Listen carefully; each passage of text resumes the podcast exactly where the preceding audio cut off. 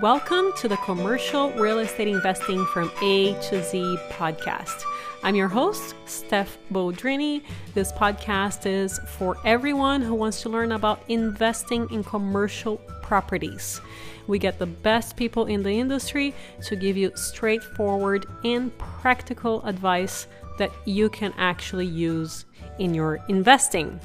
In today's episode, we are going to be learning a ton in the self storage space. Make sure to get your notes taking app out and really focus. We're learning what are some value add methods for self storage, how can you differentiate your facility from other facilities in your area, and how and if you should hire a property manager for your facility.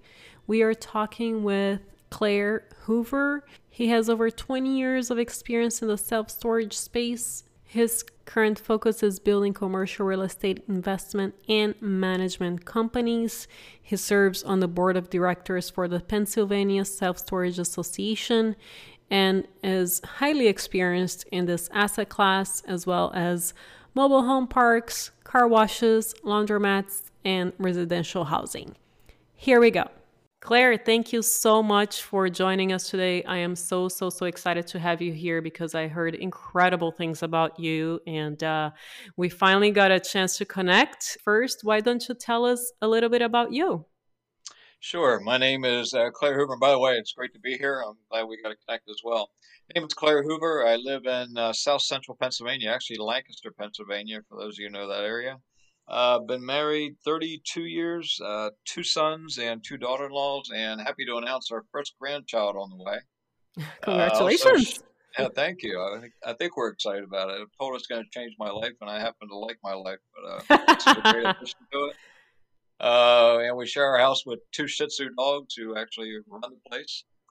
Uh, hobbies: I like anything with horsepower, uh, fast motorcycles, cars, boats, trucks uh, anything that gives me a little adrenaline rush. And uh, other hobbies, um, a lot of scuba diving with my sons. We are skiers, surfers, uh, sailors. So uh, try to get out there and enjoy as much of life as we can. Good for you, Clair. I love this intro. Uh, so, why don't we jump into what is the state of the self storage industry today? So, uh, self storage industry, I believe, is one of the hottest uh, asset classes out there right now. Uh, a lot of different reasons for it. Um, I think the the most recent that we can point to, uh, I've watched self storage industry go through two very challenging times: 07 and 08 recession, and then whatever just happened here in 2020. I don't even know what to call it. It might have been the shortest depression we ever had. Uh, however, uh, in that asset class, self storage had the least amount of downturn and the fastest recovery of almost every asset class. And uh, so it's passed two big tests for me. And uh, it's incredibly, incredibly hot asset class right now. Uh, a lot of uh, dollars chasing very few properties and a lot of people wanting to get in because of the performance. Yep. And the cap rates are very compressed in self storage. How do you go about purchasing them nowadays? Um, you uh, you do what everybody's had to do in tight times in uh, in every part of real estate. Uh, you end up looking at more properties and being on less. And uh, I would say a year ago, for every 20 properties we looked at, we would put an offer on one. I'm guessing right now it's closer to 100 properties we look at before we find one that we think is even fairly valued. So it's a challenging time. I think patience is part of it. Uh, but also we want to keep growing. So we keep uh, keep sorting through every haystack we can find, uh, trying to find some bargain buys. I'm glad I'm not alone there, talking with a super expert. Let's jump into what are some value add methods for self storage facilities since you have so much experience there. I, I just thought of something I'd love to ask, add to your last question. I heard the best real estate joke I think I've ever heard. Uh, there was a real estate agent just got done showing a young couple a house. And he looked at them and said, If you'd like to see something in a higher price bracket, I can show you this one again tomorrow. that one, I, I, love that. It's kind of scary, but that's the truth. And uh, uh, a year ago, uh, we were not seeing that in self storage. Today, we're actually seeing multiple offers within hours at times, a lot of them cash only offers. A lot of them above asking price. So all of that pressure we see on the residential market, uh, we're seeing uh, entering the commercial market. It's really crazy. It is. It's everywhere. It's really insane. Industrial as well. So I wasn't avoiding your question on value add, but I love that joke. I don't know why that one makes me laugh. It's uh, a so good value one. add, um, probably the biggest opportunity we see. We look for three things when we buy a property. We like to see, uh, we call it the triple play. We like to see upside on rate management. We like to see upside on occupancy, and we like to see upside on expansion opportunities. We will settle for two out of three, uh, but we rarely would bite on something that doesn't at least have two of those opportunities available. So the biggest mistake we probably see today uh, would be under managing rate management. There are so many opportunities there. You will actually find people in self storage who brag about 100% occupancy, and they'll brag about the fact that they're the lowest priced option in their market. Uh, you right. just think through think through the math on what I just said and what they're laying on the table. Uh, I love meeting people like that. I love making an offer on their property. a lot of upside on rate management. Uh, another one a lot of people are missing are admin fees. It's become customary in our markets, at least, uh, to be charging admin fees. It covers some of your costs to put a client in, and it's it's um, accepted by the market. So again, you're just letting money on the table. And you mentioned cap rates. Uh, when you start talking about a couple thousand dollars a year, or even tens of thousands in admin fees, uh, you take that at a five or even a four percent cap in some markets. You're talking about some serious cash being left on the table by not maximizing that. Sure. Uh, the other up two, uh, two, other two upsides I mentioned already were occupancy. If you're low occupancy, I would invest in marketing. Uh, you've got to fill that facility up. That's dead dollars on the table. The last one, uh, a lot of people say is not available to them, but it often is, and that's expansion capability. So if you're on a, a uh, five acre parcel and you've got it maxed out, you're not thinking outside the box. There's got to be some land within a mile or two of you somewhere uh, that you could add more storage to, and you probably don't need to increase your labor costs. You can probably run both facilities out of one office if needed.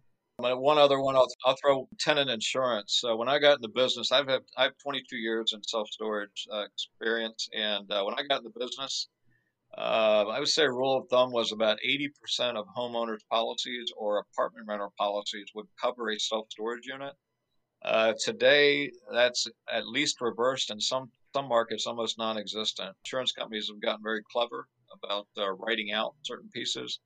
So um, today, if you're not selling tenant insurance, there's a good chance your tenants aren't covered. And it's not a matter of if, it's a matter of when you're going to have an issue, whether it be a fire, a flood, or wind damage. Something's going to hurt your tenants' belongings.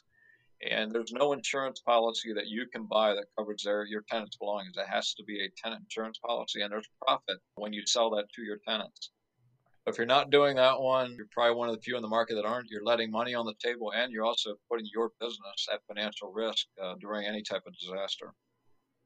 Do you have a good insurance company that you recommend for that?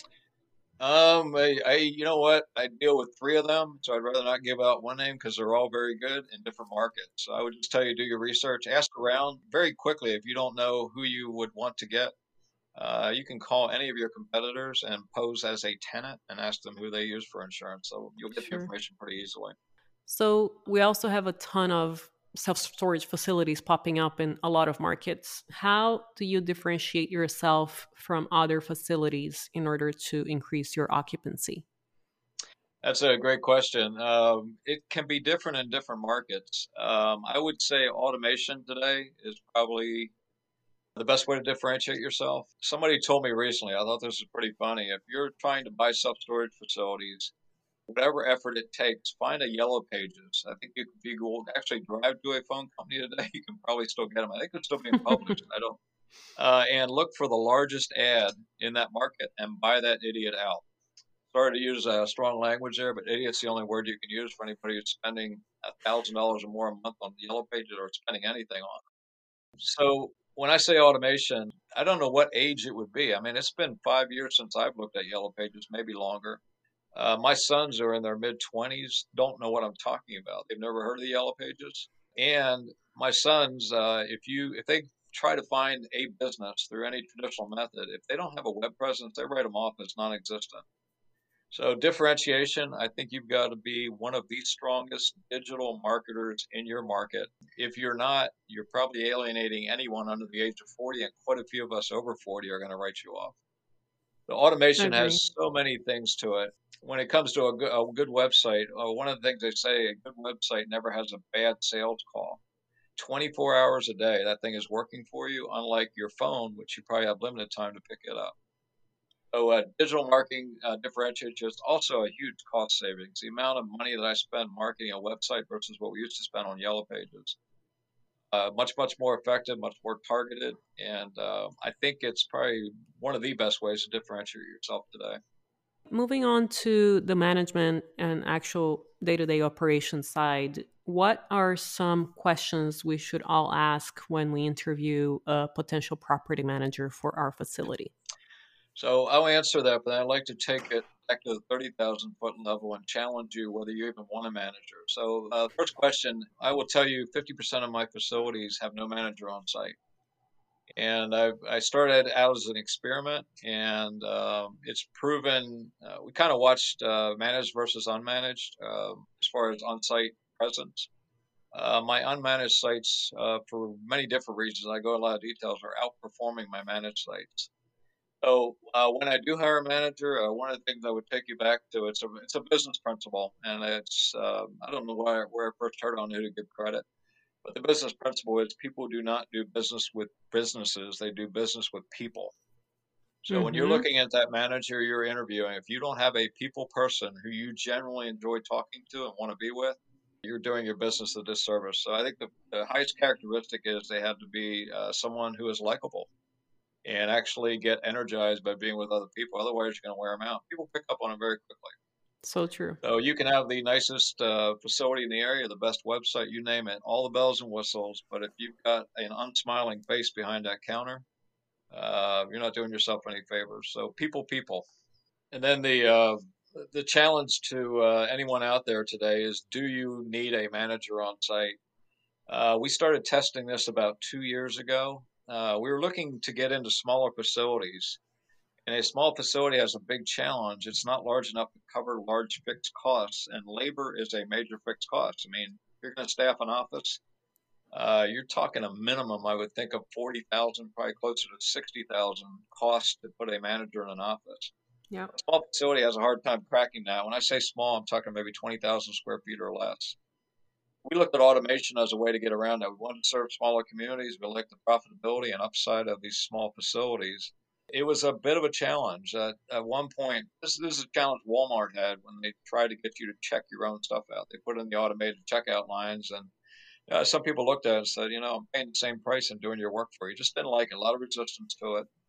Uh, we saw some of that resistance. However, uh, the big game changer here is COVID uh, instead of looking lazy and not putting a manager on site, we now get to uh, market because we care about you. We offer contactless move-in. Mm-hmm. Uh, what was appeared to be a weakness became a huge marketing opportunity for us. 50% of our facilities are completely unattended, and we're shifting a higher and higher percentage each year. For any of you who are trying to hire in today's market, um, unless you're in a different part of the world than I am, it is very difficult to find qualified help, people that want to actually want to work. And so automation again has been a godsend for us.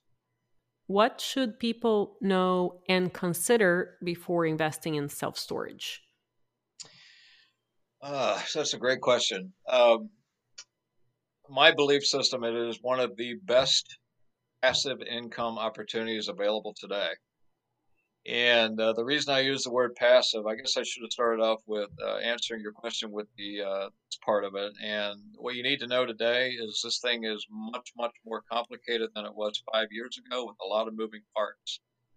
Uh, five years ago, if you would ask me the same question, I would have told you you could probably get by with a Yellow Pages ad and an answering machine. And I would say maybe 50% of the facilities, uh, they're, they are uh, affectionately called mom and pop shops typically was a mom and pop, often a retired couple that were running a small self storage facility. And uh, that's exactly how they did it. Yellow Pages, uh, if you called, they might answer, but more likely you get an answer machine. They would return the call maybe after their jobs or whenever it's convenient. Do you have any idea what happens today when a millennial gets an answering machine? Oh, of course. they will never, ever think about you again. Next. I don't know what the percentage of hangups are, but I guarantee it's got to be close to 100%. So uh, here, the reality is uh, it takes a lot more uh, uh, bells and whistles today and, and a lot more complex pieces uh, to be able to serve every segment of the market. So we've identified five different ways that customers would possibly want to uh, interface with us. I would start out with a very traditional method where they want to walk into an office and see a body and talk to you. And then uh, it ratchets through a couple of other options right down to uh, completely automated where they want on their smartphone want to be able to run a unit without ever talking to anyone. And we have made uh, efforts to be effective in all areas, but we're moving further and further away from that first one because it's too expensive of a customer uh, to have that body sitting there. So that being said, uh, about getting involved in self storage, um, great passive investment because there's really good third party options available to manage it for you. If you want to get in today, I think you've got two big decisions to make, and I would steer you to option B. Option A is go all in, develop a team like I have. I have uh, we have close to 30 people working with us now, doing management and all of the uh, take care of all the websites, all the SEO work, uh, all the marketing. Or option B, just focus on acquisition and turn all those headaches over to someone else. You're going to pay somewhere uh, six, eight, maybe nine percent of gross will go to some third party management. Here's what I can tell you: unless you are amazing and you're you can build a team faster than I did, that third party management is going to do better than you did, and whatever they're charging you, you most likely will get it back through increased revenue. They're going to be that much better at what they do. So uh, very complex business, but huge opportunities to be a passive investor. Just go out and acquire them, turn it over to third party management, and then watch the checks start rolling in. And that is something that you recently started doing, right? Can you tell us a little bit about that? Yeah, we have. So uh, I actually took a look at uh, turning my my facilities over to third party management and came very close to doing that. Uh, it's kind of a strange reason I didn't do it. I have two sons wanting to come into the business, and um, I wanted them to wake up every morning completely overwhelmed uh, with a lot of work to do uh, to build character. And yep. This generation, uh, we call them often call them the entitled generation. I didn't want my sons to be like that, so we uh, intentionally chose chose the difficult path uh, we decided to manage our own things, and I'm glad we did. We have a lot of fun doing it. We're very good at it. At one point, uh, some friends started getting involved in self storage, and uh, this is exactly what I was talking about before. Their facilities were too small to attract the larger third party management companies, and uh, we decided to take a stab at it. And it is very difficult on a smaller company uh, to make it cost effective, but we've perfected our model, especially by using automation and so that's how we got into it. It started about two years ago, and um, we are getting a lot of interest in our third party management. We've uh, had a pretty good track record with improving our properties, and we really enjoy that part of it. So it's been a, a definitely a growth part of what we do. Fantastic. Clair, this was so amazing. Is there anything else that you think is important for our audience to know? Uh, keep on renting units. It makes me happy. It's going to make you feel good if you have one unit rented today, I'd rent two. You'll feel twice as good. Any tips for renting units that quickly? Oh man, for rent ups, uh, I think uh, you got what I see. A mistake I see um, is people maybe if you're at sixty percent occupancy if you own a facility. Mistake I make is I see people making, and it's simple math. An empty unit is zero dollars um, I would consider some extreme discounting.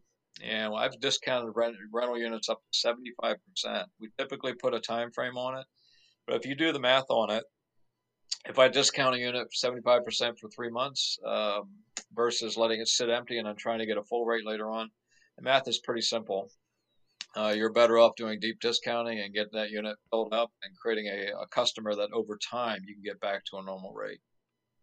Such wonderful information, great tips, Clair. Incredible. Thank you so much for making the time to share all of your knowledge with a lot of your knowledge with our audience.